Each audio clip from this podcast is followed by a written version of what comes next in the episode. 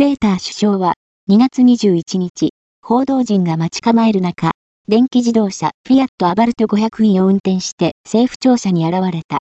この車は日本のコンパクトカーほどの大きさの小型車で、190センチを超える高身長の首相には窮屈そうであったが、首相が同日に初めて開かれる電気自動車 EV 政策会議の議長を務めることから、EV の魅力をアピールするために、自宅から自ら運転してきたという。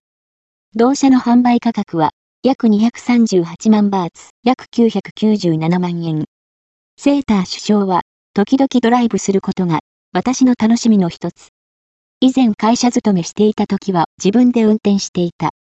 娘の車だが、大変気に入っている。薄緑色のボディカラーは美しく、キュート。この車は電気自動車であるとネット上に書き込んでいる。